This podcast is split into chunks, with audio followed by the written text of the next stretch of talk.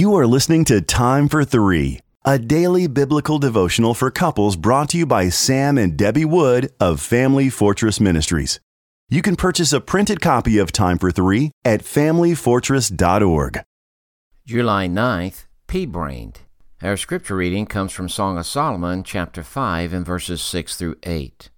I opened to my beloved, but my beloved had turned and gone. My soul failed when he spoke. I sought him, but I found him not. I called him, but he gave no answer. The watchmen found me as they went about in the city. They beat me, they bruised me, they took away my veil, those watchmen of the walls. I adjure you, O daughters of Jerusalem, if you find my beloved, that you tell him, I am sick of love. For 12 days during our 25th anniversary trip, Sam and I spent 24 hours a day together. We hiked together, snorkeled together, ate together, prayed together, and talked heart to heart. We cherished every moment. A few days after we returned, Sam was out of town for four days.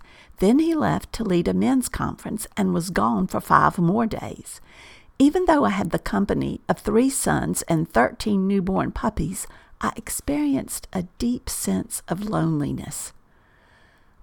I struggle with separation from Sam because God designed us physiologically to be strongly attached to each other as home, husband and wife. For example, when we come together sexually, a chemical called PEA is released in our brains that acts as a natural amphetamine. When we're apart, we experience depression, love sickness, and a longing to be back together. Between spouses, this intensity actually promotes sexual faithfulness.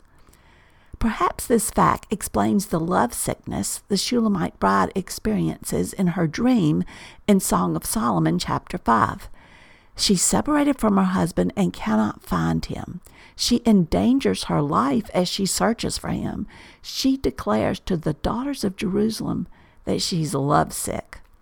One of the amazing ways God designed husband and wife to become one flesh is through a natural physiological attraction.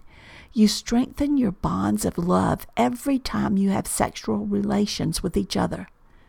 Become pea brained today.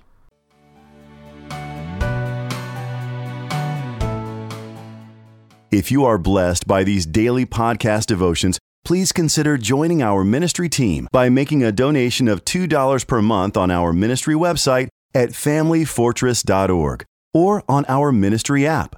In appreciation of your support, you will receive a free printed copy of our book, What is Marriage? Family Fortress Ministries is a nonprofit focused on enriching families through biblical teaching. More resources are available at familyfortress.org and on the Family Fortress Ministries app, which can be downloaded from the App Store or Google Play.